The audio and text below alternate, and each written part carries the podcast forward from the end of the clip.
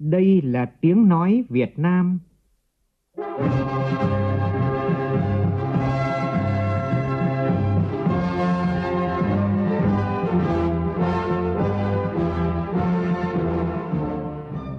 là tiếng nói Việt Nam,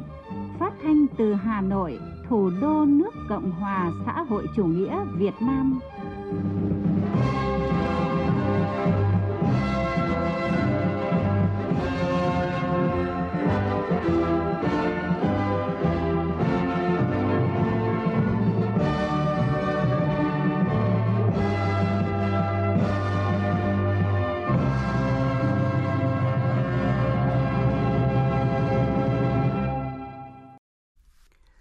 Kính chào quý vị và các bạn. Mời quý vị và các bạn nghe chương trình Thời sự chiều của Đài Tiếng nói Việt Nam với những nội dung chính sau đây.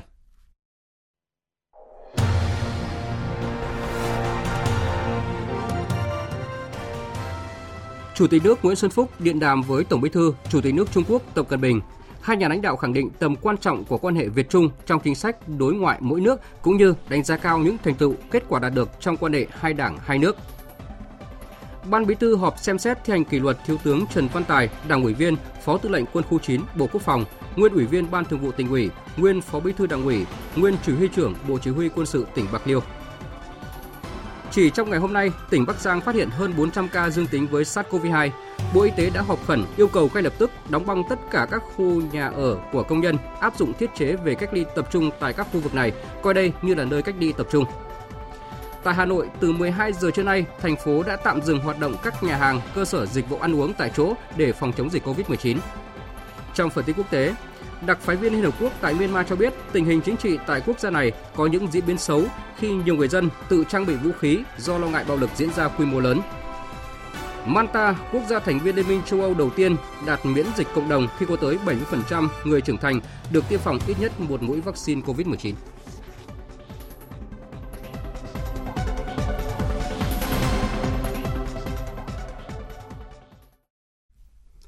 Bây giờ là nội dung chi tiết. Thưa quý vị và các bạn, chiều tối qua tại Phủ Chủ tịch, Chủ tịch nước Nguyễn Xuân Phúc đã điện đàm với Tổng Bí thư Ban chấp hành Trung ương Đảng Cộng sản Trung Quốc, Chủ tịch nước Cộng hòa Nhân dân Trung Hoa Tập Cận Bình. Tại cuộc điện đàm, Chủ tịch nước Nguyễn Xuân Phúc đã nêu một số biện pháp trọng tâm để thúc đẩy quan hệ hai nước trong thời gian tới. Phóng viên Vũ Dũng đưa tin. Tại cuộc điện đàm, hai nhà lãnh đạo khẳng định tầm quan trọng của quan hệ Việt Trung trong chính sách đối ngoại của mỗi nước, cũng như đánh giá cao những thành tựu kết quả đạt được trong quan hệ hai đảng, hai nước thời gian gần đây. Chủ tịch nước Nguyễn Xuân Phúc nhiệt liệt chúc mừng Đảng Cộng sản Trung Quốc sắp kỷ niệm 100 năm thành lập, cho rằng từ đầu năm 2020 đến nay có nhiều khó khăn do tác động của đại dịch COVID-19. Nhưng Trung Quốc đã đạt được ba thành tựu to lớn trong việc kiểm soát dịch bệnh, khôi phục tăng trưởng và chiến thắng trong trận chiến thoát nghèo, hoàn thành mục tiêu 100 năm về xây dựng toàn diện xã hội khá giả, bày tỏ tin tưởng Trung Quốc sẽ đạt được nhiều thành tựu to lớn hơn khi hướng đến mục tiêu 100 năm lần thứ hai. Giới thiệu về tình hình Việt Nam, Chủ tịch nước Nguyễn Xuân Phúc nhấn mạnh, mặc dù chịu tác động của đại dịch COVID-19, nhưng Việt Nam thực hiện thành công mục tiêu kép, vừa kiểm soát dịch bệnh, vừa khôi phục phát triển kinh tế, đồng thời tổ chức thành công cuộc bầu cử đại biểu Quốc hội khóa 15 và đại biểu Hội đồng Nhân dân các cấp nhiệm kỳ 2021-2026. Điều này nói lên niềm tin của người dân Việt Nam vào chế độ xã hội chủ nghĩa dưới sự lãnh đạo của Đảng Cộng sản Việt Nam, đứng đầu là đồng chí Tổng Bí thư Nguyễn Phú Trọng. Chủ tịch nước Nguyễn Xuân Phúc cũng cho rằng hiện tại Việt Nam đang phải đối mặt với nhiều khó khăn, thách thức, nhưng nhân dân Việt Nam sẽ tiếp tục đoàn kết, phát huy mạnh mẽ nội lực. Trong quá trình này, Việt Nam mong nhận được sự hợp tác từ các nước trên thế giới, trong đó có Trung Quốc. Trên cơ sở khẳng định Đảng, Nhà nước Việt Nam luôn kiên định đường lối đối ngoại độc lập, tự chủ, đa phương hóa, đa dạng hóa, trong đó coi trọng phát triển quan hệ láng giềng hữu nghị, đối tác hợp tác chiến lược toàn diện với Trung Quốc. Chủ tịch nước Nguyễn Xuân Phúc nêu một số biện pháp trọng tâm thúc đẩy quan hệ hai nước thời gian tới, như tăng cường tin cậy, thúc đẩy hợp tác toàn diện, bình đẳng, cùng có lợi. Đề nghị hai nước tăng cường hợp tác phòng chống đại dịch COVID-19, nâng cao chất lượng hiệu quả của hợp tác kinh tế thương mại và đầu tư. Cùng với đó là đẩy mạnh hợp tác địa phương và giao lưu nhân dân, nỗ lực duy trì môi trường hòa bình, ổn định, cùng xử lý ổn thỏa vấn đề trên biển theo nhận thức chung cấp cao, phù hợp với luật pháp quốc tế, Công ước Liên Hợp Quốc về luật biển 1982, tiếp tục tăng cường phối hợp tại các diễn đàn đa phương. Nhân dịp này, Chủ tịch nước Nguyễn Xuân Phúc trân trọng mời Tổng Bí thư, Chủ tịch nước Tập Cận Bình và lãnh đạo Trung Quốc thăm Việt Nam. Trân trọng cảm ơn Chủ tịch nước Nguyễn Xuân Phúc về lời mời thăm Việt Nam. Tổng Bí thư Chủ tịch Trung Quốc Tập Cận Bình nhấn mạnh tầm quan trọng của giao lưu và tiếp xúc cấp cao, đồng thời trân trọng mời Tổng Bí thư Nguyễn Phú Trọng, Chủ tịch nước Nguyễn Xuân Phúc thăm Trung Quốc. Tổng Bí thư Chủ tịch Trung Quốc Tập Cận Bình bày tỏ tin tưởng dưới sự lãnh đạo sáng suốt của Đảng Cộng sản Việt Nam, nhân dân Việt Nam sẽ thực hiện thắng lợi các mục tiêu, nhiệm vụ Đại hội Đảng toàn quốc lần thứ 13 đề ra. Tổng Bí thư Chủ tịch Trung Quốc Tập Cận Bình khẳng định Đảng, Nhà nước và nhân dân Trung Quốc coi trọng cao độ quan hệ với Việt Nam.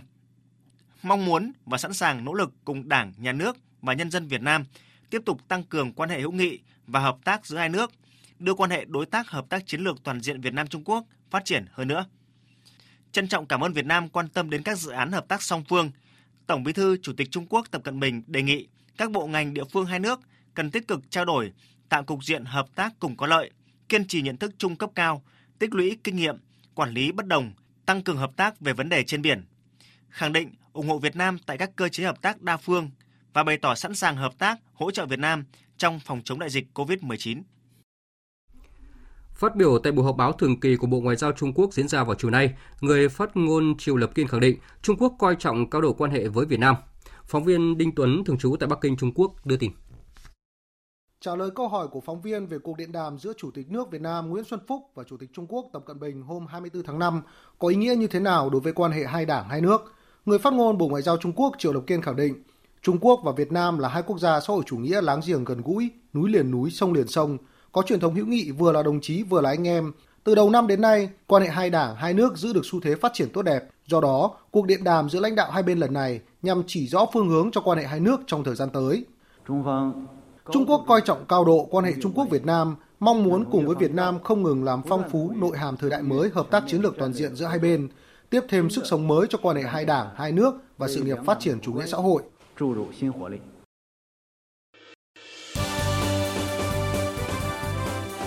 Thời sự tiếng nói Việt Nam. Thông tin nhanh. Bình luận sâu. Tương tác đa chiều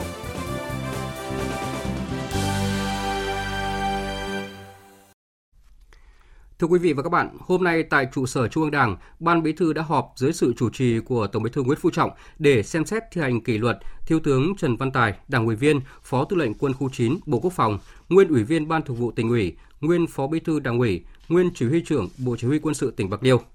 Sau khi xem xét đề nghị Ủy ban Kiểm tra Trung ương, Ban Bí thư nhận thấy trong thời gian giữ cương vị ủy viên Ban Thường vụ tỉnh ủy, Phó Bí thư Đảng ủy, Chỉ huy trưởng Bộ Chỉ huy Quân sự tỉnh Bạc Liêu, Thiếu tá Thiếu tướng Trần Văn Tài đã vi phạm nguyên tắc tập trung dân chủ, quy chế làm việc của Đảng ủy Quân sự tỉnh Bạc Liêu, thiếu trách nhiệm, buông lỏng lãnh đạo chỉ đạo, thiếu kiểm tra giám sát để xảy ra vi phạm pháp luật và quy định của Bộ Quốc phòng trong lãnh đạo chỉ đạo công tác huấn luyện, diễn tập và thực hiện quyết toán sử dụng kinh phí trái quy định. Thiếu tướng Trần Văn Tài cùng chịu trách nhiệm về những vi phạm khuyết điểm của Ban Thường vụ Đảng ủy Quân sự tỉnh Bạc Liêu nhiệm kỳ 2015-2020. Vi phạm của Thiếu tướng Trần Văn Tài là rất nghiêm trọng, làm ảnh hưởng xấu đến uy tín tổ chức Đảng, Quân đội Nhân dân Việt Nam, gây bức xúc trong dư luận đến mức cần phải kỷ luật nghiêm minh theo quy định của Đảng. Trong quá trình kiểm điểm, Thiếu tướng Trần Văn Tài đã nhận thức rõ những khuyết điểm của mình, tích cực khắc phục và chỉ đạo khắc phục hậu quả, tự giác nhận hình thức kỷ luật – xét nội dung, tính chất, hậu quả, nguyên nhân vi phạm, quá trình công tác và những đóng góp cho quân đội địa phương nơi công tác, căn cứ quy định số 102 ngày 15 tháng 11 năm 2017 của Bộ Chính trị về xử lý kỷ luật đảng viên vi phạm. Ban Bí thư quyết định thi hành kỷ luật Thiếu tướng Trần Văn Tài bằng hình thức cách chức tất cả các chức vụ trong Đảng của hai nhiệm kỳ 2015-2020 và 2020-2025. Hôm nay, Thủ tướng Chính phủ Phạm Minh Chính đã làm việc với Bộ Tư pháp về tình hình thực hiện nhiệm vụ của ngành, một số nhiệm vụ trọng tâm cấp bách trong thời gian tới và giải quyết các kiến nghị đề xuất của ngành. Phát biểu tại cuộc họp, Thủ tướng Chính phủ Phạm Minh Chính yêu cầu quan điểm xuyên suốt sắp tới là phải nâng cao nhận thức, thống nhất hành động, tăng cường lãnh đạo, chỉ đạo, đầu tư cho hoạt động tư pháp, tiếp tục đổi mới đồng bộ toàn diện công tác xây dựng pháp luật. Bộ trưởng, Chủ tịch Ủy ban Nhân dân các tỉnh, thành phố phải trực tiếp chỉ đạo công tác này, một trong ba khâu đột phá chiến lược. Cùng dự cuộc làm việc có Phó Thủ tướng Thường trực Chính phủ Trương Hòa Bình, Bộ trưởng Chủ nhiệm Văn phòng Chính phủ Trần Văn Sơn. Tin của phóng viên tin của phóng viên Vũ Khuyên. Kết luận cuộc họp, Thủ tướng Phạm Minh Chính trước hết khẳng định công tác tư pháp, ngành tư pháp có vị trí vai trò rất quan trọng. Bộ Tư pháp là cơ quan tham mưu chiến lược, cơ quan chủ lực của Đảng, của chính phủ trong bối cảnh chúng ta xây dựng nền dân chủ xã hội chủ nghĩa, nhà nước pháp quyền xã hội chủ nghĩa của dân, do dân, vì dân. Trong thực hiện các quy định của hiến pháp và pháp luật, các nguyên tắc hoạt động của Đảng, triển khai ba khâu đột phá chiến lược, 6 nhiệm vụ trọng tâm theo nghị quyết Đại hội đại biểu toàn quốc lần thứ 13 của Đảng, bảo vệ, thực hiện quyền con người, quyền và nghĩa vụ công dân. Thủ tướng nhấn mạnh, quan điểm xuyên suốt trong thời gian sắp tới là phải nâng cao nhận thức, thống nhất hành động để tăng cường lãnh đạo chỉ đạo, tăng cường đầu tư kinh phí, cơ sở vật chất và nguồn lực con người cho hoạt động tư pháp. Thủ tướng đánh giá, thời gian qua, Bộ và ngành tư pháp đã đạt được những thành tích, thành tựu lớn có tính chất quyết định cơ bản. Để đạt được kết quả này, Bộ và ngành đã thực hiện nghiêm sự lãnh đạo chỉ đạo của Trung ương, Bộ Chính trị, Ban Bí thư, Chính phủ, Thủ tướng Chính phủ, góp phần cụ thể hóa chủ trương, đường lối, chính sách của Đảng và Nhà nước để thực hiện các mục tiêu lớn về xây dựng nhà nước pháp quyền xã hội chủ nghĩa, nền dân chủ xã hội chủ nghĩa, các nhiệm vụ trọng tâm và ba khâu đột phá chiến lược. Đoàn kết, thống nhất, nêu cao tinh thần trách nhiệm, quyết tâm phấn đấu vượt qua những khó khăn thách thức, trong sáng, vô tư trong thực hiện nhiệm vụ. Cùng với đó là sự phối hợp của các bộ ngành địa phương dưới sự chỉ đạo của các cơ quan có thẩm quyền. Đồng tình với các hạn chế yếu kém tồn tại bất cập được nêu tại buổi làm việc, Thủ tướng chỉ ra một số nguyên nhân chính. Quy trình xây dựng, phê duyệt thông qua các quy định pháp luật còn nhiều thủ tục dườm già, mất nhiều thời gian, cầu toàn, trong khi thực tiễn cuộc sống diễn biến rất nhanh, tình hình khó dự đoán, khó lường. Nhiều nơi nhận thức chưa đúng tầm và đầu tư chưa ngang tầm nhiệm vụ cho công tác tư pháp. Các quy định về chi tiêu, bố trí nguồn lực cho công tác này còn bất cập. Sự phối hợp với các bộ, cơ quan liên quan chưa tốt. Bộ Tư pháp cũng chưa thực sự chủ động trong công tác này. Kỷ luật, kỷ cương trong xây dựng pháp luật chưa rõ ràng chặt chẽ, chưa cá thể hóa trách nhiệm cá nhân. Công tác thi đua khen thưởng kỷ luật chưa được coi trọng. Một bài học kinh nghiệm là phải coi trọng nguồn lực con người, đầu tư cho con người, dành sự đầu tư quan tâm thích đáng từ lãnh đạo chỉ đạo tổ chức thực hiện cơ sở vật chất cho công tác tư pháp. Chú trọng coi trọng công tác sơ kết, tổng kết, nghiên cứu khoa học, bám sát thực tiễn để tiếp tục đổi mới trong thực hiện nhiệm vụ. Xây dựng chính sách thì mời các nhà khoa học, các nhà nghiên cứu là đúng, là cần thiết, nhưng cũng phải mời các nhà hoạt động thực tiễn, Thủ tướng lưu ý. Về nhiệm vụ thời gian tới, Thủ tướng nhấn mạnh, việc lớn nhất là phải hoàn thiện môi trường pháp lý, xây dựng nền dân chủ xã hội chủ nghĩa, nhà nước pháp quyền xã hội chủ nghĩa, tập trung thực hiện 6 nhiệm vụ trọng tâm và 3 đột phá chiến lược. Trên cơ sở nhiệm vụ lớn nhất này, Thủ tướng yêu cầu Trước hết, tập trung nâng cao nhận thức về vị trí, vai trò, tầm quan trọng của ngành và của môi trường pháp lý với sự phát triển của đất nước ta để thực hiện các nhiệm vụ chiến lược quan trọng. Thứ hai,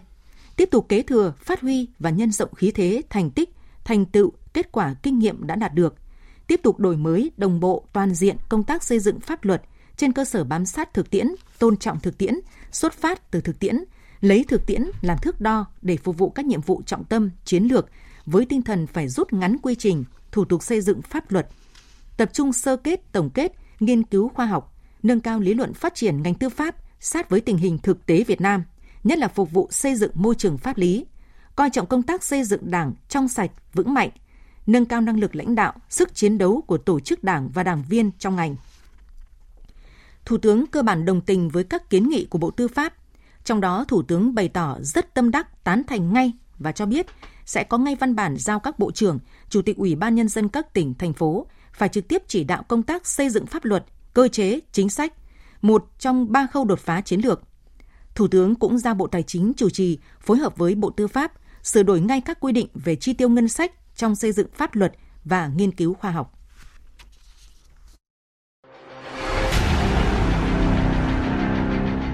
Đẩy lùi COVID-19, bảo vệ mình là bảo vệ cộng đồng.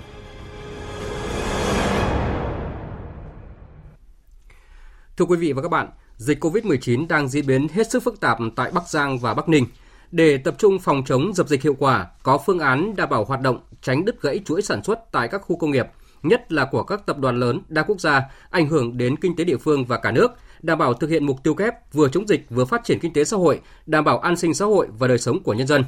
Thủ tướng Chính phủ vừa có công điện gửi Chủ tịch Ủy ban dân các tỉnh, thành phố trực thuộc Trung ương, các bộ trưởng, thủ trưởng cơ quan ngang bộ, cơ quan thuộc chính phủ, Thủ tướng yêu cầu.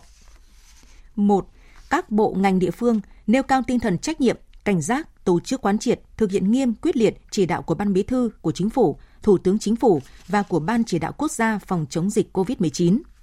2. Chủ tịch Ủy ban Nhân dân các tỉnh, thành phố trực thuộc Trung ương, Bộ trưởng Bộ Công Thương, Bộ trưởng Bộ Kế hoạch và Đầu tư chỉ đạo tất cả các khu công nghiệp, nhà máy, xí nghiệp phải thực hiện nghiêm các quy định phòng chống dịch, tự đánh giá mức độ an toàn, cập nhật lên bản đồ an toàn COVID-19. Kiên quyết dừng hoạt động khi không đảm bảo an toàn và không cập nhật mức độ an toàn lên hệ thống. Chủ tịch Ủy ban Nhân dân các tỉnh, thành phố trực thuộc Trung ương chỉ đạo thực hiện khai báo y tế bắt buộc đối với tất cả người lao động trong các khu công nghiệp, nhà máy, xí nghiệp và những người liên quan, người cung cấp, vận chuyển vật tư, hàng hóa, xuất ăn. Xử phạt nghiêm các trường hợp không khai báo, khai báo không trung thực. 3. Bộ trưởng Bộ Y tế chỉ đạo khẩn trương ban hành các văn bản hướng dẫn việc cách ly xét nghiệm đối với người lao động trong các khu công nghiệp, nhà máy, xí nghiệp phù hợp với đặc điểm của từng khu vực và diễn biến tình hình dịch bệnh để nếu có tình huống dịch xâm nhập có thể duy trì hoặc sớm khôi phục sản xuất kinh doanh, thực hiện hiệu quả mục tiêu kép theo chỉ đạo của Chính phủ, Thủ tướng Chính phủ. Thưa quý vị và các bạn, chỉ tính từ 12 giờ trưa đến 15 giờ chiều nay tại tỉnh Bắc Giang đã ghi nhận thêm gần 400 ca mắc COVID-19. Trước tình hình này, chiều nay, Bộ trưởng Bộ Y tế Nguyễn Thanh Long đã tiến hành họp khẩn trực tuyến với Ban chỉ đạo phòng chống dịch tỉnh Bắc Giang và bộ phận thường trực đặc biệt của Bộ Y tế tại tỉnh này. Lưu ý Bắc Giang bắt tay vào chuẩn bị sẵn sàng tình huống xấu nhất với kịch bản là khoảng 5.000 ca nhiễm. Bộ trưởng Bộ Y tế yêu cầu tỉnh này tập trung trưng dựng khu nhà trọ của công nhân để làm nơi cách ly tập trung cho các trường hợp F1, góp phần giảm tải cho các khu cách ly tập trung do quân đội quản lý. Phóng viên Văn Hải thông tin chi tiết. Gần 400 ca mắc mới COVID-19 được ghi nhận trong thời gian ngắn tại Bắc Giang là nhờ tỉnh này và các đơn vị chức năng của Bộ Y tế và Bộ Quốc phòng tăng tốc xét nghiệm trong 3 ngày qua. Việc lấy mẫu xét nghiệm được thực hiện tại tất cả các nhà máy trong khu công nghiệp và khu lưu trú của công nhân trên địa bàn tỉnh. Tỷ lệ F1 trở thành F0 tại công ty SG Tech chiếm gần 80% và tỷ lệ này tại công ty Hoseiden là 55%. Tất cả các công nhân trước khi có kết quả xét nghiệm dương tính đều lưu trú tại khu vực giãn cách xã hội theo chỉ thị 16 nên vẫn kiểm soát được nguồn lây. Trước tình hình số ca mắc COVID-19 và số trường hợp F1 trong công nhân tăng cao ở Bắc Giang, Bộ trưởng Bộ Y tế Nguyễn Thanh Long yêu cầu tỉnh này lập tức đóng băng tất cả các khu nhà ở của công nhân, đảm bảo cách ly nghiêm ngặt, áp dụng thiết chế về cách ly tập trung tại các khu vực này coi như là nơi cách ly tập trung, tuyệt đối không cho người thuộc diện cách ly ra khỏi nơi ở. Đối với các khu mà có nhiều công nhân, ví dụ như ở đây ấy, là những cái khu mà núi hiểu, trung đồng, mi điền thì xin báo cáo ông chí là chúng ta đóng băng lại, đóng cứng lại và áp dụng cái tiết chế cách ly tập trung cho toàn bộ các khu vực này và tiến hành mở rộng cho các khu vực khác nếu như có đông công nhân và có các yếu tố nguy cơ. Và khi chúng ta đã áp dụng cái thiết chế về cách ly tập trung, các quy định về cách ly tập trung trong khu vực này thì tất cả các trường hợp vi phạm trong khu vực này phải được xử lý. Nếu không có là chúng ta sẽ bị thất bại trong cái việc này. Theo Chủ tịch Ủy ban nhân dân tỉnh Bắc Giang Lê Ánh Dương, địa phương đang có 50.000 mẫu xét nghiệm đang chờ kết quả. Dự báo số trường hợp dương tính sẽ còn nhiều. Tỉnh đã chuẩn bị được hơn 3.000 giường bệnh theo đúng kịch bản ban đầu. Tuy nhiên, Bộ trưởng Bộ Y tế Nguyễn Thanh Long yêu cầu Bắc Giang chuẩn bị kịch bản mới với 5.000 ca mắc để sẵn sàng với tình huống xấu nhất có thể xảy ra. Đối với 50.000 công nhân có nguy cơ cao, Bắc Giang cần thực hiện xét nghiệm bằng test nhanh kháng nguyên 3 ngày một lần. Với những trường hợp âm tính, sau 7 ngày sẽ tiến hành xét nghiệm PCR để không bỏ lọt ca bệnh. Bên cạnh việc áp dụng phương thức xét nghiệm mới, Bắc Giang cũng cần tổ chức các điểm vừa lấy mẫu vừa xét nghiệm ngay tại chỗ để có kết quả trong ngày, không gửi mẫu về Trung tâm Kiểm soát Bệnh tật tỉnh như trước đây. Theo Thứ trưởng Bộ Y tế Đỗ Xuân Tuyên, Bộ đang soạn thảo hướng dẫn thực hiện thí điểm cách ly F1 tại nhà và theo dõi F0 không có triệu chứng tại khu cách ly tập trung để xin ý kiến của các bộ ngành chức năng. Các chí phải giả soát rất kỹ từng cái đối tượng F1 đối tượng nào thì các chí phải đưa đi cách ly tập trung, đối tượng nào thì có thể để ở nhà. Nhưng để ở nhà thì tôi đề nghị là cái điều kiện cách ly nhà phải đảm bảo đủ điều kiện. Cái thứ nhất là cái hộ gia đình đó phải có một cái phòng tương đối độc lập để cái đối tượng cách ly ở đấy. Và ở nhà hạn chế tiếp xúc tất cả với mọi người ở trong gia đình và mọi người xung quanh. Bộ y tế thì tôi có đề nghị với cục y tế dự phòng hôm nay, các ông chí khẩn trương xin ý kiến các ông chí lãnh đạo bộ cho ý kiến để sau đó ban hành hướng dẫn cái thí điểm cái này ở Bắc Ninh và Bắc Giang theo ý kiến chỉ đạo của đồng chí Phó Thủ tướng. Trước tình hình dịch COVID-19 diễn biến phức tạp, đặc biệt đây là loại virus biến chủng mới rất nguy hiểm, tốc độ lây lan nhanh, Chủ tịch Ủy ban Nhân dân tỉnh Bắc Giang đã có công văn hỏa tốc về việc tăng cường các biện pháp phòng chống dịch COVID-19 tại các địa phương chưa thực hiện cách ly xã hội như thành phố Bắc Giang, các huyện Hiệp Hòa, Tân Yên, Yên Thế, Lục Ngạn và Sơn Động. Chủ tịch Ủy ban Nhân dân tỉnh Bắc Giang yêu cầu người dân không ra khỏi nhà, trừ trường hợp đi thực hiện công vụ, công nhân đi làm việc, đưa người đi cấp cứu, thành viên tổ COVID-19 cộng đồng đi hoạt động kiểm tra giám sát. Đồng thời, tỉnh Bắc Giang nghiêm cấm người dân tụ tập nơi công cộng, kể cả tập thể dục thể thao. Người dân được phép ra đồng thu hoạch lúa, nông sản, nhưng phải đảm bảo các biện pháp phòng chống dịch theo phương thức gia đình nào thu hoạch của gia đình đó. Khi ra đồng, không tụ tập đông người. Trong quá trình thu hoạch, yêu cầu người dân thực hiện nghiêm túc thông điệp 5K. Các nhà máy, xí nghiệp, công trường xây dựng đang được phép hoạt động phải có biện pháp phòng chống dịch. Yêu cầu người lao động sát khuẩn tay, đeo khẩu trang trong suốt thời gian làm việc, thực hiện giãn cách giữa người với người, thực hiện ăn theo suất, không ăn chung, uống chung, khuyến khích công nhân ở lại bám trụ sản xuất tại nhà máy, công trường thi công trong thời gian có dịch, hết giờ làm việc không được tụ tập. Các cơ quan, công sở doanh nghiệp không sản xuất bố trí cán bộ công chức viên chức, người lao động làm việc theo chế độ luân phiên hoặc từ xa. Ủy ban nhân dân các huyện, thành phố, xã, phường, thị trấn tăng cường lực lượng tuần tra kiểm soát và xử lý nghiêm các trường hợp vi phạm. Diễn biến phức tạp của dịch COVID-19 tại Hà Nội khi mà liên tục có thêm các ca bệnh mới, Thiếu tướng Đỗ Thái Sơn, Phó Tư lệnh Bộ Tư lệnh Thủ đô cho biết, để chủ động công tác phòng chống dịch COVID-19 theo chỉ đạo của thành phố, đến thời điểm này, Bộ Tư lệnh Thủ đô cùng với các quận huyện thị xã đã hoàn thành 72 khu cách ly tập trung với khả năng tiếp nhận khoảng 30.000 người. Trước khi kích hoạt 72 khu cách ly theo yêu cầu, Bộ Tư lệnh Thủ đô Hà Nội vẫn duy trì 5 điểm cách ly tập trung, trong đó có 2 điểm cách ly tập trung trong doanh trại quân đội là tại Trung đoàn 59, Sư đoàn 301 và trường quân sự. Thiếu tướng Đỗ Thái Sơn cho biết. Cái số lượng từ 1.000 đến 2.000 chỗ hiện nay có 10 đơn vị đảm nhiệm được, thế còn lại từ 500 đến 700 thì khoảng được 9 cơ sở cách ly dân sự, đảm bảo được 5 đến 700 số lượng người. Hiện nay thì à, đã có 9 cái quyết định thành lập các khu cách ly và hiện nay đã có 6 cái khu vực cách ly dân sự đã đưa vào hoạt động. Còn lại 3 khu vực nữa là đang chuẩn bị sẵn sàng để tiếp nhận được ngay. Trước đó, Thường trực Thành ủy Hà Nội đã yêu cầu các ban ngành chức năng, các quận huyện chuẩn bị 30.000 chỗ cho trường hợp cách ly bắt buộc là F1 trên địa bàn toàn thành phố, sẵn sàng kích hoạt ngay khi cần thiết. Và để ngăn chặn dịch bệnh lây lan, từ 12 giờ trưa nay, thành phố Hà Nội đã cho tạm dừng hoạt động một số cơ sở dịch vụ để đảm bảo phòng chống dịch COVID-19. Theo đó thì các nhà hàng, cơ sở dịch vụ ăn uống tại chỗ chỉ cho phép bán hàng mang về, không tổ chức ăn uống liên hoan tập trung đông người, tạm dừng hoạt động một số cơ sở kinh doanh, các cửa hàng cắt tóc, cội đầu, dừng triệt để hoạt động vui chơi, tập thể dục, tụ tập đông người tại công viên, vườn hoa và các địa điểm công cộng. Người dân cho biết, mặc dù sẽ ảnh hưởng đến kinh doanh, nhưng mà với tình hình dịch bệnh lây lan nhanh như hiện nay thì việc tạm dừng hoạt động là cần thiết. Theo ghi nhận của các phóng viên Đài Tiếng Nói Việt Nam, từ 12 giờ trưa nay, nhiều nhà hàng, cơ sở dịch vụ ăn uống, các hàng quán vỉa hè đều không phục vụ khách. Kể cả các cửa hàng cắt tóc gội đầu cũng không nhận khách. Dọc các tuyến phố nơi có nhiều hàng quán trước đây khá đông đúc thì trưa nay rất thoáng đãng. Tất cả đều thực hiện rất nghiêm túc theo yêu cầu của thành phố Hà Nội, thậm chí không đợi tới thời điểm 12 giờ đã thực hiện yêu cầu này sớm hơn. Thành phố Hà Nội trong đêm qua cũng yêu cầu tất cả người dân từ mọi tỉnh thành về Hà Nội từ ngày 10 tháng 5 đến ngày 24 tháng 5 đều phải khai báo y tế online xong trong ngày hôm nay. Sau ngày hôm nay, tất cả các trường hợp đi và về Hà Nội đều phải khai báo online không quá 24 giờ. Các trường hợp có liên quan tới các ca bệnh đã được ghi nhận cũng phải chủ động khai báo. Trường hợp khai báo gian dối hoặc không khai báo, nếu xảy ra tình trạng lây nhiễm dịch bệnh sẽ bị xử lý nghiêm khắc, thậm chí là sẽ bị xử lý hình sự. Để chuẩn bị tình huống phức tạp hơn, Hà Nội cũng yêu cầu mỗi quận huyện đều phải ra soát thu xếp 1.000 chỗ cách ly F1. Thưa quý vị, ờ, kinh nghiệm cho thấy là các quán cắt tóc gội đầu cũng là nơi có nguy cơ cao lây nhiễm COVID-19. Trước đây thì đã ghi nhận trường hợp bị lây nhiễm do một bệnh nhân COVID-19 đi gội đầu tại quán ở quận Nam Từ Liêm. Hiện thì Hà Nội có rất nhiều ca bệnh trong cộng đồng, không rõ nguồn lây, lịch sử di chuyển lại rất phức tạp. Chính vì thế, việc tạm thời đóng cửa các hàng ăn uống và cắt tóc gội đầu, hạn chế ra đường, đeo khẩu trang là chúng ta đang bảo vệ bản thân và hỗ trợ chính quyền trong việc kiểm soát dịch bệnh.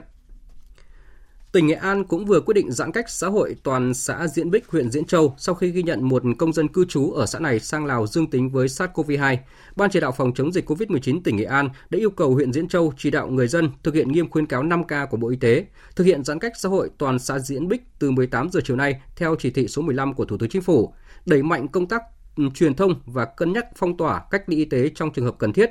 Bên cạnh đó, thì huyện Diễn Châu cần khẩn trương thành lập điểm cách ly tập trung đối với các trường hợp F1 tiếp xúc với ca bệnh từ ngày 15 tháng 5 đến nay, đồng thời tiếp tục truy vết triệt để các trường hợp F1, F2 còn lại để xét nghiệm, khoanh vùng kịp thời, xét nghiệm đồng loạt cho người dân ở hai xóm Quyết Thắng và Hải Trung của xã Diễn Bích. Thưa quý vị và các bạn, trước số ca mắc COVID-19 đang tăng nhanh, số ca tiếp xúc F1 cả nước lên đến hàng trăm nghìn người – Tại cuộc họp Ban chỉ đạo quốc gia phòng chống dịch COVID-19 mới đây, Phó Thủ tướng Vũ Đức Đam đã yêu cầu Bắc Ninh và Bắc Giang mạnh dạn thí điểm quy mô nhỏ, đúc rút để xem xét mở rộng việc cách ly F1 tại nhà.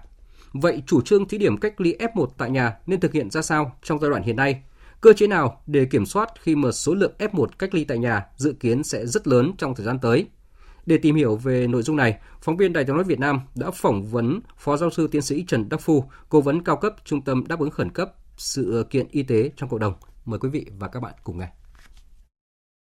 Thưa Phó Giáo sư Tiến sĩ Trần Đắc Phu, trước diễn biến mà dịch đang lan rộng như hiện nay, thì việc thí điểm F1 cách ly tại nhà theo quy mô nhỏ tại Bắc Ninh và Bắc Giang được Bộ Y tế cân nhắc thực hiện ra sao ạ? Vâng, như các bạn biết ấy, thì uh, hiện nay thì uh, khi mà dịch nó xảy ra ở Bắc Ninh, Bắc Giang là cái nơi có nhiều công khu công nghiệp và chúng ta cũng biết rằng là trong các khu công nghiệp thì số lượng công nhân rất lớn À, một cái trường hợp F0 thì đã có nhiều cái trường hợp F1 thế và các bạn cũng biết rằng là có thể nhiều nhà máy nhiều xí nghiệp nó thể lên tới hàng trăm nghìn F1 chúng ta lại không có đủ các cơ sở cách ly à, khó khăn cho việc à, bố trí nơi ăn chỗ ở đã đành nhưng nếu mà cái điều kiện không tốt ấy, thì sẽ không bảo đảm được cái an toàn chống hơi chéo trong cái khu cách ly. Nên chính vì vậy là ban chỉ đạo cũng đặt ra vấn đề là cho phép cách ly F1 tại ờ, nhà. Nhưng tất nhiên là nó cũng có cái điều kiện là phải phân loại những cái F1 và F1 nào mà có nguy cơ cao thì vẫn có thể là cho đi cách ly tập trung. Thế còn cái, những cái F1 mà nguy cơ nó không cao bằng thì có thể cách ly tại nhà. Tuy nhiên để triển khai thì cái công tác sàng lọc F1 nguy cơ cao và F1 nguy cơ thấp cần dựa trên cơ sở nào thưa Phó Giáo sư? À, cái này thì phải dựa theo các cái số liệu về điều tra dịch tễ. Ví dụ như là chúng ta trong cái việc mà giao tiếp của công nhân trong khi ăn uống, trong khi ờ, sinh hoạt, trong khi làm việc vân vân. Thế thì dựa theo cái nguy cơ đó thì các cái nhà dịch tễ người ta sẽ phân loại ra được những cái tập hợp những cái danh sách của những cái trường hợp nào mà có nguy cơ cao và những cái trường hợp nào mà có nguy cơ thấp danh sách để người ta cách ly. Cũng có thể, ví dụ như tôi nói là một cái phân xưởng mà nó có rất nhiều cái trường hợp F0 thì vô hình dung như vậy là cái F1 ở cái phân xưởng đó là có nguy cơ rất cao. Nhưng cả một cái phân xưởng rất rất rộng lớn chẳng hạn, chỉ có một cái F0 thì chúng ta cũng đánh giá dịch tễ là xem cái mức độ nguy cơ, mức độ lây lan của nó như thế nào thì chúng ta xác định được những cái trường hợp nào F1 là nguy cơ cao và trường hợp F1 nào là nguy cơ thấp. Và điều người dân quan tâm nhất là cơ chế kiểm soát khi F1 cách ly tại nhà. Vậy theo ông thì lực lượng nào sẽ đảm đương và chịu trách nhiệm kiểm tra giám sát F1 khi mà cách ly tại nhà? Trách nhiệm vẫn cứ là trách nhiệm của cái người được cách ly và trách nhiệm của gia đình là phải đặt lên hàng đầu. Bởi vì nếu mà chúng ta không đặt lên hàng đầu thì người được cách ly là vô hình dung nó sẽ lây cho người trong gia đình trước tiên và sau đó lây cho cộng đồng. Thế đấy là bên cạnh đó thì có trách nhiệm tôi nghĩ rằng là trách nhiệm của chính quyền, rồi trách nhiệm của công an, rồi trách nhiệm của y tế và hiện nay chúng ta có cái tổ covid cộng đồng cũng là những cái ờ, trường hợp rất quan trọng. Thế và căn cứ vào đó thì các cái địa phương người ta sẽ phân công, phân nhiệm những cái trường hợp nào quản lý những vấn đề nào. Tôi nói ví dụ như là những cái trường hợp mà cách ly tại nhà chẳng hạn thì vẫn có những cái người mà à, đến để mà theo dõi nhiệt độ của y tế thì nhắc nhở vệ sinh vân vân. Thì đấy là những cái mà cần phải có những cái, cái phân công trách nhiệm để mà làm sao quản lý à, nhắc nhở và chống được lây chéo. Những cái đề xuất như là lắp camera tại nhà, đeo vòng tay nhận diện hay sử dụng công nghệ để quản lý người cách ly tại nhà thì theo ông có nên triển khai ngay khi mà các địa phương thực hiện thí điểm sắp tới không ạ? Ờ, tôi cho rằng là rất nhiều những cách thức đặt ra để mà quản lý và tôi cho rằng là áp dụng nhiều biện pháp khác nhau để có thể là kiểm tra được. Ví dụ như là lắp camera, ví dụ như là đeo vòng tay, thế hoặc là liên kết với các cái điện thoại vân vân thì đó là những cái giải pháp về công nghệ nhưng hiện nay thì cũng phải nói rằng là như đeo vòng tay chẳng hạn nếu có chúng ta cũng chỉ là à, cái áp dụng à, có tính chất thí điểm bởi vì chúng ta cũng chưa phổ biến. Thế là hai nữa là à, ví dụ như là áp dụng các cái công nghệ trên điện thoại vân vân ấy, lắp camera thì chúng ta cũng chưa có đủ camera cho người dân rất là khó khăn. Cách ly tại nhà thì chúng tôi nghĩ rằng là mỗi người dân cần phải đảm bảo quan trọng nhất là ví dụ như đeo khẩu trang này liên tục này thế rồi bố trí ở phòng riêng này đặc biệt là không tiếp xúc với những người người nhà không đi ra ngoài. Thế rồi phải đảm bảo khử khuẩn về vấn đề rác thải coi như rác thải y tế. Và ngay cả cái chuyện à, tiếp xúc với nhà thì là có thể là chúng ta phải à, người nhà đưa thức ăn tránh phải giao cách giao tiếp. Cũng phải đeo khẩu trang người nhà cũng phải đeo khẩu trang và à, không nên tiếp xúc dưới 2 mét với cái người thân của mình. Bởi vì nguy cơ nó lại cũng là lây lan nếu chúng ta không đảm bảo được các biện pháp 5K. Xin cảm ơn Phó Giáo sư Tiến sĩ Trần Đắc Phu về cuộc trao đổi này. Quý vị và các bạn vừa nghe Phó Giáo sư Tiến sĩ Trần Đắc Phu, cố vấn cao cấp Trung tâm đáp ứng khẩn cấp sự kiện y tế cộng đồng, giải đáp về cơ chế kiểm soát các ca F1 cách ly tại nhà. Thưa quý vị và các bạn, hôm nay thì Hội nghị quốc tế các chính đảng châu Á đã tổ chức hội nghị trực tuyến đặc biệt lần thứ hai về đại dịch COVID-19 với sự tham dự của lãnh đạo 24 chính đảng của 18 nước châu Á, đại diện của Hội nghị thường trực các chính đảng Mỹ Latin và Caribe và một số tổ chức quốc tế. Phóng viên Văn Hiếu đưa tin. Hội nghị đã thảo luận về kinh nghiệm phòng chống đại dịch COVID-19 và vai trò của các chính đảng. Các đại biểu tham dự hội nghị nhất trí rằng tất cả mọi người dân ở tất cả các nước không phân biệt giàu nghèo phải được tiếp cận công bằng với các công cụ phòng chống COVID-19 như vaccine cùng các phương pháp chẩn đoán và điều trị. Để đạt được mục tiêu này, cần có sự cộng tác giữa khu vực công và tư trong các lĩnh vực xét nghiệm, truy vết và chữa trị. Hội nghị nhấn mạnh tầm quan trọng của việc hợp tác quốc tế giữa các chính đảng trong thúc đẩy hợp tác giữa các nước và các tổ chức quốc tế để cải thiện khả năng phản ứng khẩn cấp và tăng cường năng lực của hệ thống y tế công cộng. Đối với quá trình phục hồi kinh tế sau đại dịch, các đại biểu tham dự hội nghị đều nhất trí về sự cần thiết của việc chuẩn bị và thích ứng với viễn cảnh kinh tế hậu Covid-19, hỗ trợ các doanh nghiệp vừa và nhỏ trong và sau giai đoạn suy thoái kinh tế, cũng như giúp đỡ các nhóm yếu thế và dễ bị tổn thương trong xã hội. Đoàn đại biểu Đảng ta do đồng chí Nguyễn Mạnh Cường, Ủy viên Trung ương Đảng, Phó trưởng Ban Đối ngoại Trung ương, Ủy viên Ủy ban Thường trực các chính đảng châu Á làm trưởng đoàn đã tham gia và đóng góp tích cực tại hội nghị đồng chí Nguyễn Mạnh Cường đã chia sẻ kinh nghiệm phòng chống COVID-19 của Việt Nam trong thời gian qua, đánh giá cao nỗ lực của các chính đảng châu Á, chia sẻ kinh nghiệm hay, cách làm tốt trong phòng chống dịch trên thế giới, đồng thời khẳng định cam kết của Đảng Cộng sản Việt Nam về hợp tác quốc tế trong phòng chống đại dịch COVID-19. Thưa quý vị và các bạn, à, như vậy có thể thấy là các đại biểu tại hội nghị này đều cho rằng là vaccine là quan trọng nhất trong việc phòng chống Covid hiện nay và tăng cường năng lực tiêm phòng vaccine trên toàn cầu cũng là lời kêu gọi được Liên Hợp Quốc và nhiều nhà lãnh đạo thế giới đưa ra tại ngày khai mạc hội nghị thường niên Tổ chức Y tế Thế giới theo hình thức trực tuyến. Sự kiện diễn ra trong bối cảnh mà đại dịch Covid-19 vẫn khiến thế giới phải đau đầu sau hơn một năm bùng phát. Ấn Độ hôm qua đã trở thành quốc gia thứ ba trên thế giới vượt qua mốc 300.000 người tử vong, trong khi số ca tử vong tại Mỹ Latin và Caribe cũng đã vượt ngưỡng 1 triệu người. Biên tập viên Thu Hoài tổng hợp thông tin. Theo Tổng Giám đốc Tổ chức Y tế Thế giới Tedros Adhanom Ghebreyesus, gần 18 tháng sau khi dịch bệnh bùng phát, thế giới vẫn trong tình trạng rất nguy hiểm. Số ca mắc tính đến thời điểm này trong năm cao hơn so với toàn bộ năm 2020. Nếu xu hướng này tiếp tục, số ca tử vong sẽ nhanh chóng vượt qua tổng số ca tử vong của cả năm ngoái chỉ trong vòng 3 tuần tới. Theo người đứng đầu cơ quan y tế Liên Hợp Quốc, dịch bệnh chỉ có thể chấm dứt khi ngày càng có nhiều người dân tại tất cả các nước trên thế giới được tiêm chủng.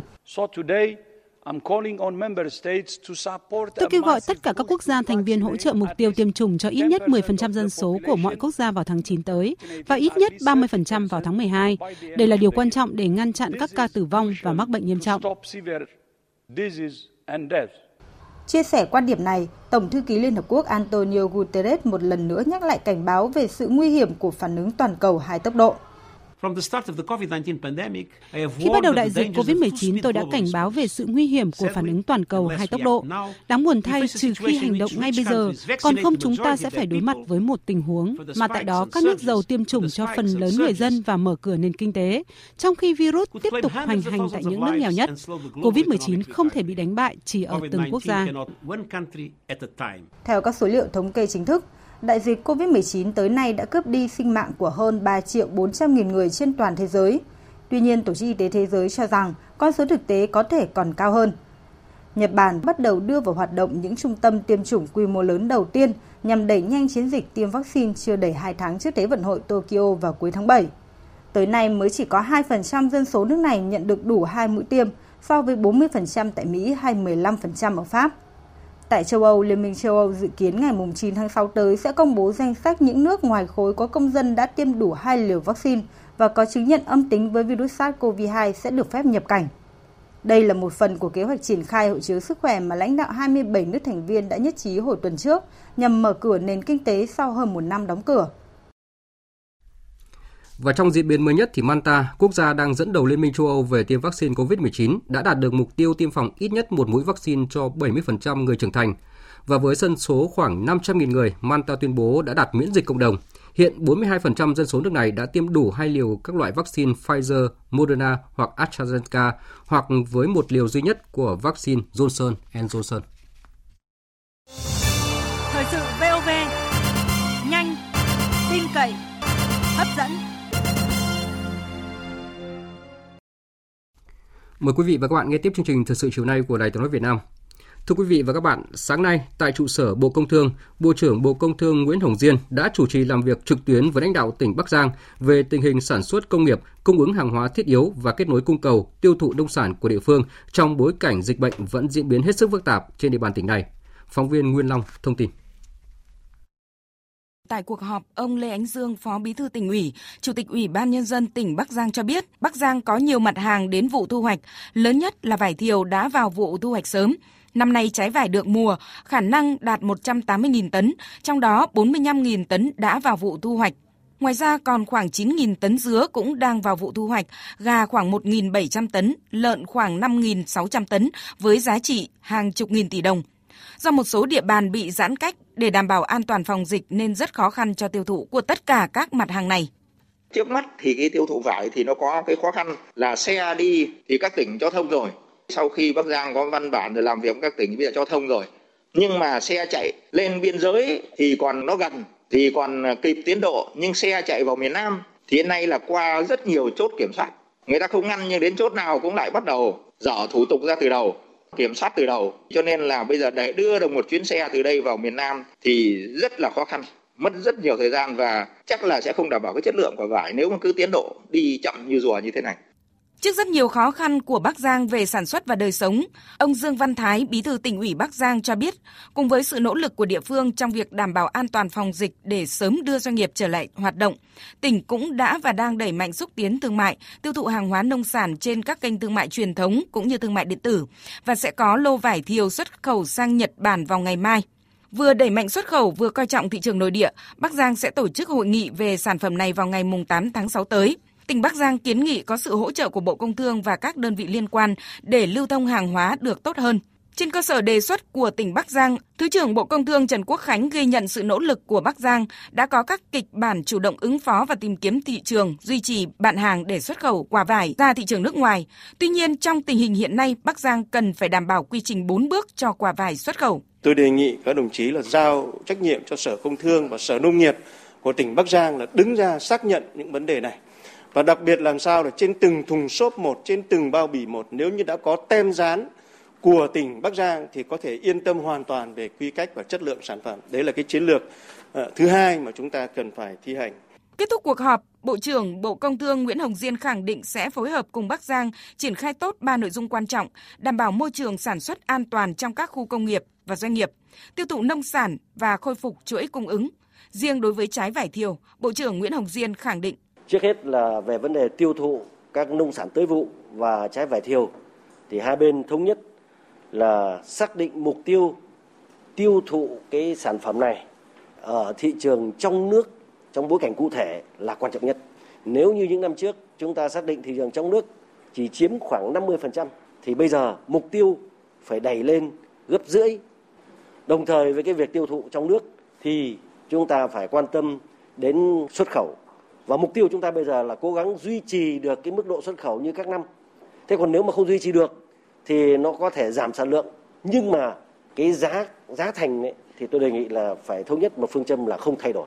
Chỉ có thể bằng hoặc có thể hơn cái giá thành của những năm trước. Thế còn cái chi phí trong quá trình thực hiện những cái giao kết của các hợp đồng thương mại này thì có thể phía bán chúng ta sẽ hỗ trợ thêm. Thì hai câu chuyện nó khác nhau. Và tôi đề nghị là cả tỉnh Bắc Giang cũng như là Bộ Công Thương chúng ta không dùng khái niệm giải cứu các nông sản và và trái vải thiều mà phải dùng khái niệm là chúng ta hỗ trợ tiêu thụ những sản phẩm này.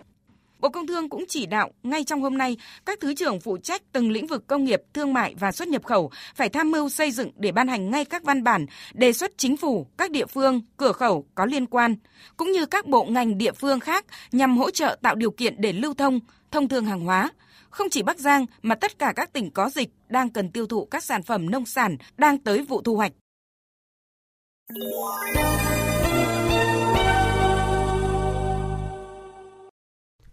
Tiếp theo là một số tin quốc tế đáng chú ý.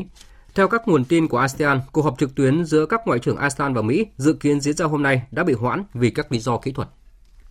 10 bộ trưởng ngoại giao ASEAN đã sẵn sàng họp bàn lần đầu tiên với người đồng cấp Mỹ Antony Blinken, người đang công du Trung Đông, nhằm đảm bảo việc thực thi thỏa thuận ngừng bắn giữa Israel và phong trào Hồi giáo vũ trang Hamas. Tuy nhiên, hệ thống thông tin liên lạc trên máy bay chở ông Blinken đã gặp trục trặc. Do đó, hai bên chưa thể tiến hành cuộc họp này. Hiện cả hai bên chưa đưa ra thời gian tiến hành cuộc họp mới. Theo kế hoạch ban đầu, trong cuộc họp trực tuyến diễn ra hôm nay, hai bên sẽ thảo luận một loạt vấn đề, trong đó có đại dịch COVID-19, mối quan hệ giữa ASEAN và Mỹ, cũng như các vấn đề quốc tế khác. Liên Hợp Quốc lại vừa cảnh báo tình hình tại Myanmar đang diễn biến xấu hơn khi bạo lực có nguy cơ xảy ra trên quy mô lớn với sự xuất hiện của các nhóm vũ trang sắc tộc. Nhiều nỗ lực quốc tế đang được tiến hành nhằm thúc đẩy các bên đối địch tại Myanmar ngồi vào bàn đàm phán, tìm giải pháp chấm dứt khủng hoảng và bắt đầu tiến trình chuyển giao hòa bình. Biên tập viên Thu Hoài tổng hợp thông tin.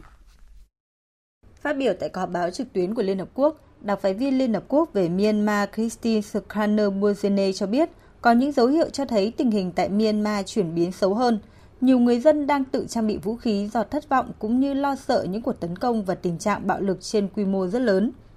Đây cũng là lý do trong suốt 3 tuần qua, bà đã liên tục thảo luận với nhiều bên quan trọng về ý tưởng bắt đầu một cuộc đối thoại dân tộc với sự tham gia của các nhóm vũ trang sắc tộc thiểu số, các đảng chính trị, dân sự xã hội và quân đội. Dù thừa nhận việc thuyết phục các bên là không dễ dàng, nhưng bà Bourgenet khẳng định Liên Hợp Quốc cùng với cộng đồng quốc tế sẽ triển khai mọi nỗ lực cần thiết để tránh đổ máu và nguy cơ nội chiến kéo dài. Tình hình tại Myanmar đang rất tồi tệ với hơn 800 người thiệt mạng và hơn 5.300 người bị bắt giữ. Những người biểu tình đã bắt đầu chuyển từ phòng ngự sang tấn công, đôi khi với vũ khí tự chế hoặc được huấn luyện quân sự từ các nhóm vũ trang.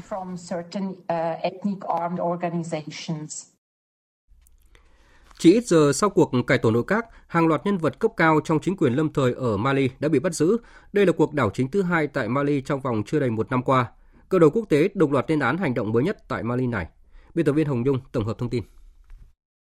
Theo các nguồn tin, trong số các nhân vật cấp cao bị bắt giữ có Tổng thống Bado, Thủ tướng Moktawane và Bộ trưởng Quốc phòng Soleiman Doukare. Các quan chức này đều bị đưa đến một căn cứ quân sự bên ngoài thủ đô Bamako trong ngày hôm qua.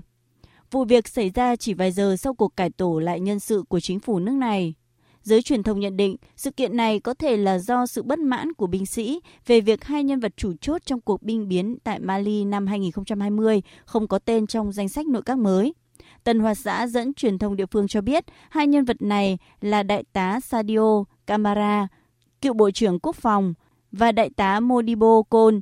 cựu Bộ trưởng An ninh và Bảo vệ Dân sự. Đây là hai nhân vật đầu não trong vụ binh biến lật đổ Tổng thống Ibrahim Boubacar Keita vào tháng 8 năm ngoái. Nếu đúng những gì truyền thông nhận định, đây sẽ là cuộc đảo chính lần thứ hai tại Mali trong vòng chưa đầy một năm qua. Ukraine, Estonia, một số hãng hàng không của Tây Ban Nha và Ba Lan đã quyết định đình chỉ giao thông hàng không với Belarus. Bên cạnh đó, cũng có những lời kêu gọi EU và Belarus kiềm chế khi chưa hiểu đầy đủ về vụ việc – đây là những diễn biến sau sự cố hạ cánh khẩn cấp của máy bay Ireland Ryanair hôm 23 tháng 5 xuống Minsk của Belarus. Phóng viên Anh Tú, thường trú tại Liên bang Nga, đưa tin. Trên kênh Telegram của mình, Thủ tướng Ukraine Denis Migan thông báo từ 0 giờ ngày 26 tháng 5, Ukraine sẽ ngừng liên lạc hàng không với Belarus. Ngay tại một cuộc họp bất thường, chính phủ đã chỉ đạo Bộ Cơ sở Hạ tầng, Cục Hàng không Nhà nước và Doanh nghiệp Nhà nước Ukraeroruk thực hiện các biện pháp cần thiết cho việc này. Ngoài ra, các hãng hàng không và máy bay của Ukraine sẽ bị cấm bay trên không phận của Cộng hòa Belarus. Trong phản ứng có tính dây chuyền, Bộ Giao thông Vận tải Estonia đã khuyến nghị các hãng hàng không của nước Cộng hòa này nên tránh không phận của Belarus và thực hiện các thay đổi thích hợp đối với lịch bay của họ. Hãng hàng không Tây Ban Nha Iberia đã quyết định đình chỉ các chuyến bay qua không phận Belarus trong khi chờ được thông báo chính thức về quyết định của Liên minh châu Âu. Tương tự, hãng hàng không LOT của Ba Lan đã hủy chuyến bay qua Belarus. Công ty đã lên kế hoạch cho các đường bay thay thế cho máy bay bay qua Belarus. Trong diễn biến liên quan, hôm nay, Tổng thống Mỹ Joe Biden đã tuyên bố ủng hộ lời kêu gọi của EU về các biện pháp trừng phạt kinh tế có mục tiêu và các biện pháp khác đối với Belarus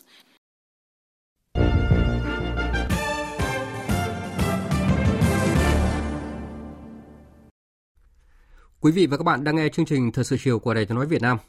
Thưa quý vị và các bạn, trong những ngày tháng 4 âm lịch này, đồng bào Phật tử Việt Nam cùng các tín đồ Phật tử trên khắp thế giới đang hân hoan đón mừng mùa Phật đản.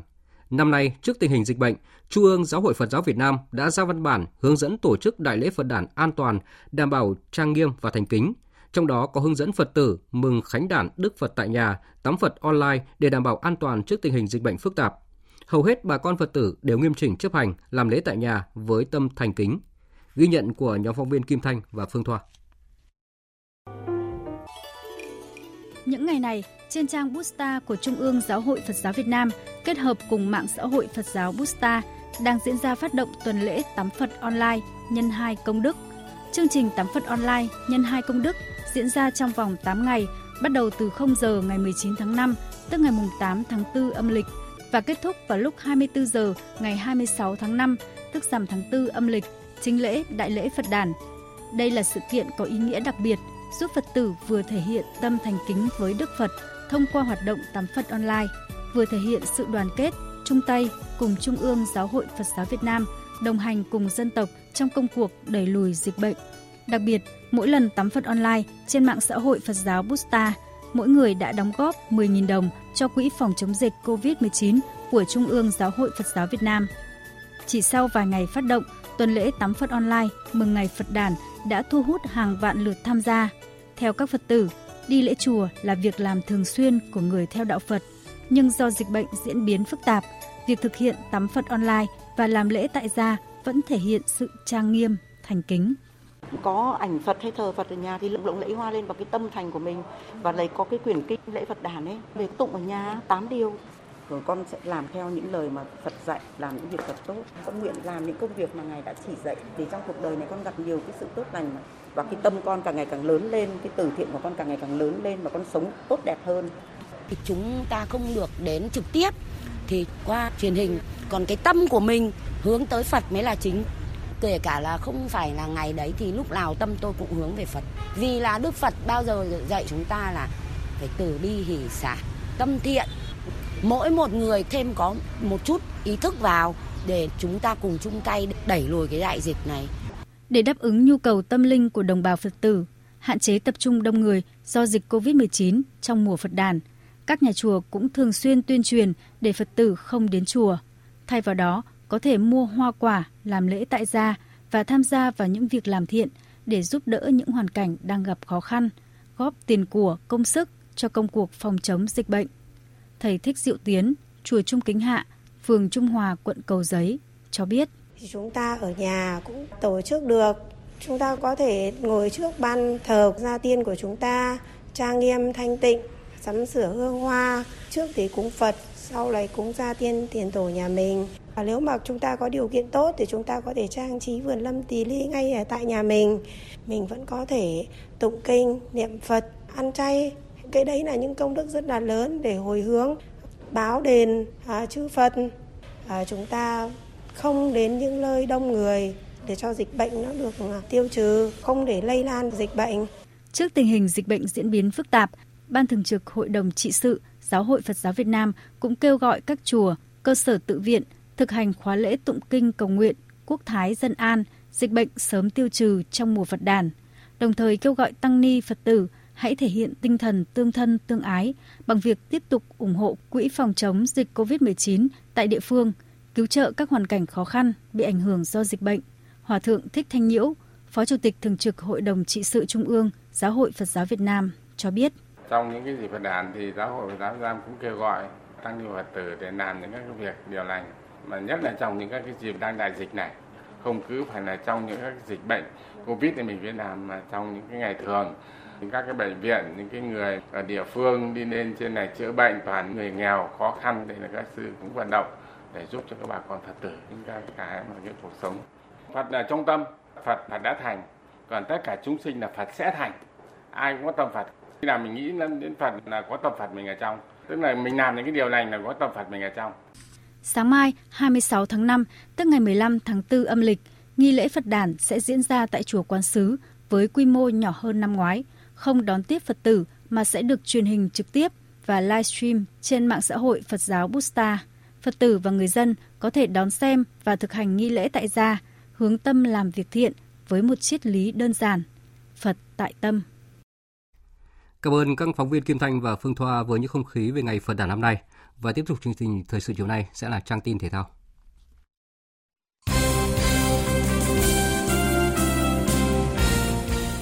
Thưa quý vị và các bạn, vào lúc 22 giờ tối nay tại nhà thi đấu Khofakan, các tiểu vương quốc Ả Rập thống nhất, đội tuyển Futsal Việt Nam sẽ thi đấu trận lượt về vòng play-off tranh vé dự vòng chung kết FIFA World Cup Futsal 2021 với tuyển Futsal Liban. Về lý thuyết, đội tuyển Futsal Việt Nam có chút lợi thế bởi trận đấu lượt về, Liban được tính là sân nhà. Nếu Việt Nam khép lại trận đấu với một kết quả hòa có bàn thắng, những chiến binh sao vàng lần thứ hai góp mặt ở sân chơi World Cup Futsal. Tuy nhiên, điều này không khiến huấn luyện viên Ramiro Lopez lo lắng. Thuyền trưởng đội tuyển Futsal Liban tuyên bố đã bắt bài đội tuyển Futsal Việt Nam, đồng thời khẳng định đội nhà sẽ chơi khác trong trận lượt về. Các đội bóng ở bảng G vòng loại thứ hai World Cup khu vực châu Á đã đến các tiểu vương quốc Ả Rập Thống Nhất tập luyện giáo diết cho lượt trận tiếp theo vào ngày 3 tháng 6, trừ đội tuyển Việt Nam do nghỉ vòng này, cho nên ngày mai 26 tháng 5 mới lên đường. Đội cuối bảng là Indonesia, dù chưa có điểm nào sau 5 trận toàn thua, vẫn hăng hái sang các tiểu vương quốc Ả Rập Thống Nhất sớm nhất, từ ngày 17 tháng 5 với 27 tuyển thủ. Tân huấn luyện viên Shin Tae-yong người Hàn Quốc chọn lực lượng trẻ, chủ yếu là giúp cho học trò cọ sát tích lũy kinh nghiệm cho những đấu trường lớn trong tương lai. Ông Shin đã cho các cầu thủ Indonesia tập luyện rất chăm chỉ cả buổi sáng và buổi tối. Trong buổi sáng thì các cầu thủ tập gym để gia tăng sức bền. Vào buổi tối, họ tập chiến thuật 2 tiếng trên sân. Thế vận hội dành cho người khuyết tật Paralympic Tokyo đang tới gần. Lúc này các vận động viên người khuyết tật Việt Nam đang chuẩn bị tích cực nhằm hướng đến sự kiện quan trọng này. Tuy nhiên, dịch COVID-19 đang ảnh hưởng rất lớn đến quá trình tập luyện và thi đấu. Vận động viên Điền Kinh Cao Ngọc Hùng chia sẻ. Trong công tác chuẩn bị thì ờ, khó khăn thì cũng rất là nhiều. Thứ nhất là vì ờ, đại dịch Covid trên toàn cầu ờ, làm cho ảnh hưởng các vận động viên không được thi đấu quốc tế để được cọ sát và nâng cao cái thành tích của mình. Thì đó cũng là một cái khó khăn rất là lớn mà không chỉ riêng Hùng mà các vận động viên khác cũng vậy. Về tập luyện cường độ và cái giáo án phải thay đổi liên tục tùy theo cái dịch bệnh cũng như các giải đấu. Nhưng mà không biết là tới đó mà mình có được đi hay không. Nhưng mà ban huấn luyện và Hùng cũng xác định cái tư tưởng và chuẩn bị cho mình một cái tinh thần cũng như những bài tập và giáo án ờ, đúng thời điểm và điểm rơi để đạt thành tích tốt nhất. Dù gặp nhiều khó khăn nhưng các vận động viên thể thao người khuyết tật Việt Nam vẫn không ngừng nỗ lực bởi năm nay họ gánh trên vai nhiệm vụ kép. Ngay sau Paralympic, các vận động viên tiếp tục tranh tài ở Paragame, sự kiện thể thao khu vực mà Việt Nam là nước chủ nhà. Trước màn đấu trí với huấn luyện viên Tuchel ở trận chung kết quan trọng nhất mùa giải diễn ra vào ngày 30 tháng 5 tới, huấn luyện viên Pep Guardiola đã được Hiệp hội các huấn luyện viên chuyên nghiệp ở Anh bầu chọn là huấn luyện viên hay nhất nước Anh. Huấn luyện viên Guardiola giúp Man City thi đấu rất hay ở mùa giải năm nay khi giành chức vô địch ngoại hạng Anh sớm 3 vòng đấu, lên ngôi ở League Cup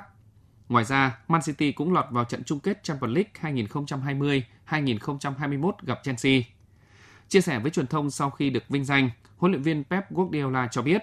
Tôi rất vui khi lần thứ hai giành được giải thưởng này. Đối với tôi, đây là một chiếc cúp đặc biệt vì nó được bầu chọn bởi chính những huấn luyện viên, các đồng nghiệp của tôi. Dự báo thời tiết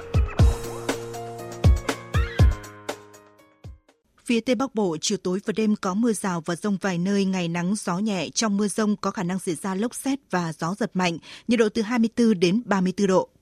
Phía Đông Bắc Bộ, đêm có mưa rào và rông vài nơi, riêng khu vực đồng bằng và ven biển đêm và sáng sớm có mưa rào rải rác và có nơi có rông. Ngày trời nắng, gió đông đến đông nam cấp 2, cấp 3. Trong mưa rông có khả năng xảy ra lốc xét và gió giật mạnh, nhiệt độ từ 23 đến 32 độ. Khu vực từ Thanh Hóa đến Thừa Thiên Huế có mưa rào rải rác và có nơi có rông, gió nhẹ. Trong mưa rông có khả năng xảy ra lốc xét và gió giật mạnh, nhiệt độ từ 24 đến 32 độ. Khu vực từ Đà Nẵng đến Bình Thuận, phía Bắc có mưa rào rải rác và có nơi có rông. Phía Nam có mưa vừa, mưa to và rông, có nơi mưa rất to, gió Nam đến Đông Nam cấp 2, cấp 3. Trong mưa rông có khả năng xảy ra lốc xét và gió giật mạnh, nhiệt độ từ 24 đến 33 độ. Tây Nguyên có mưa vừa, mưa to và rông, có nơi mưa rất to, gió Tây Nam cấp 2, cấp 3. Trong mưa rông có khả năng xảy ra lốc xét và gió giật mạnh, nhiệt độ từ 20 đến 30 độ. Nam Bộ có mưa vừa mưa to và rông, có nơi mưa rất to, gió Tây Nam cấp 2, cấp 3. Trong mưa rông có khả năng xảy ra lốc xét và gió giật mạnh, nhiệt độ từ 23 đến 31 độ. Khu vực Hà Nội đêm và sáng sớm có mưa rào rải rác và có nơi có rông, sau có mưa rào và rông vài nơi, gió đông đến đông nam cấp 2, cấp 3. Trong mưa rông có khả năng xảy ra lốc xét và gió giật mạnh, nhiệt độ từ 23 đến 32 độ. Dự báo thời tiết biển, Bắc Vịnh Bắc Bộ đêm có mưa rào rải rác và có nơi có rông, gió đông đến đông nam cấp 4. Nam Vịnh Bắc Bộ và vùng biển từ Quảng Trị đến Quảng Ngãi có mưa rào và rông vài nơi, gió đông nam cấp 4. Vùng biển từ Bình Định đến Ninh Thuận có mưa rào và rông rải rác. Trong mưa rông có khả năng xảy ra lốc xoáy và gió giật mạnh, gió Nam đến Đông Nam cấp 4, cấp 5. Vùng biển từ Bình Thuận đến Cà Mau có mưa rào và rải rác có rông. Trong mưa rông có khả năng xảy ra lốc xoáy, gió Tây Nam cấp 5 có lúc cấp 6, giật cấp 7, cấp 8, biển động. Vùng biển từ Cà Mau đến Kiên Giang có mưa rào và rải rác có rông. Trong mưa rông có khả năng xảy ra lốc xoáy và gió giật mạnh, gió Tây đến Tây Nam cấp 4, cấp 5. Khu vực Bắc và giữa Biển Đông có mưa rào và rông vài nơi. Trong mưa rông có khả năng xảy ra lốc xoáy và gió giật mạnh, gió Đông Nam cấp 4. Khu vực Nam Biển Đông, khu vực quần đảo Hoàng Sa thuộc thành phố Đà Nẵng có mưa rào và rông vài nơi, gió Tây Nam cấp 4, cấp 5. Khu vực quần đảo Trường Sa thuộc tỉnh Khánh Hòa và Vịnh Thái Lan có mưa rào và rải rác có rông. Trong mưa rông có khả năng xảy ra lốc xoáy và gió giật mạnh, gió Tây đến Tây Nam cấp 4, cấp 5. Thông tin dự báo thời tiết vừa rồi đã kết thúc chương trình thời sự chiều nay của Đài Tiếng nói Việt Nam. Chương trình do các biên tập viên Nguyễn Cường, Lan Anh và Nguyễn Hằng thực hiện với sự tham gia của phát thanh viên Hồng Huệ và kỹ thuật viên Thu Hằng, chịu trách nhiệm nội dung Lê Hằng. Cảm ơn quý vị và các bạn đã dành thời gian lắng nghe.